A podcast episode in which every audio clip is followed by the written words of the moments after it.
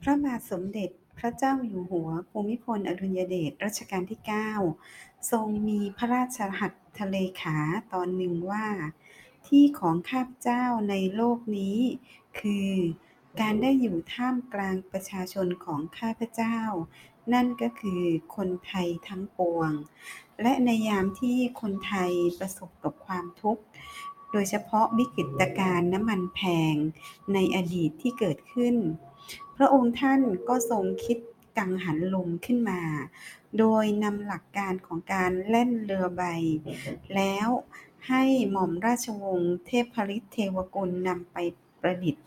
เพื่อใช้กับรหัสวิทน้ำหรือว่าท่อสูบน้ำและปั่นกระแสไฟฟ้าใช้ได้เอง ในช่วงที่เกิดวิกฤตการณ์น้ำมันแพง ในวันที่ 28 มีนาคม พุทธศักราช 2517 กังหันลมที่ทรงสร้างขึ้น ได้มีการนำไปถวาย โดยมีอยู่ด้วยกันสองแบบ แบบแรกเป็นแบบใบพัดสองชั้น แล้วก็มีใบพัดรวมกันประมาณ 12 ใบ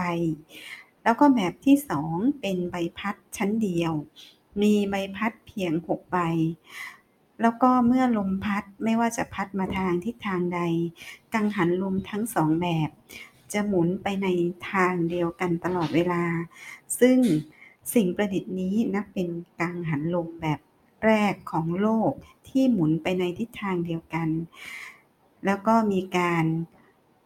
นำไปใช้เพื่อผลิตเป็นเครื่องปั่นไฟหรือรหัสวิทน้ำ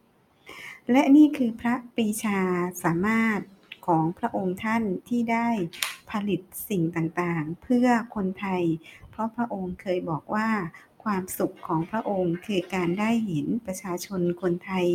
มีความสุขนั่นเองค่ะ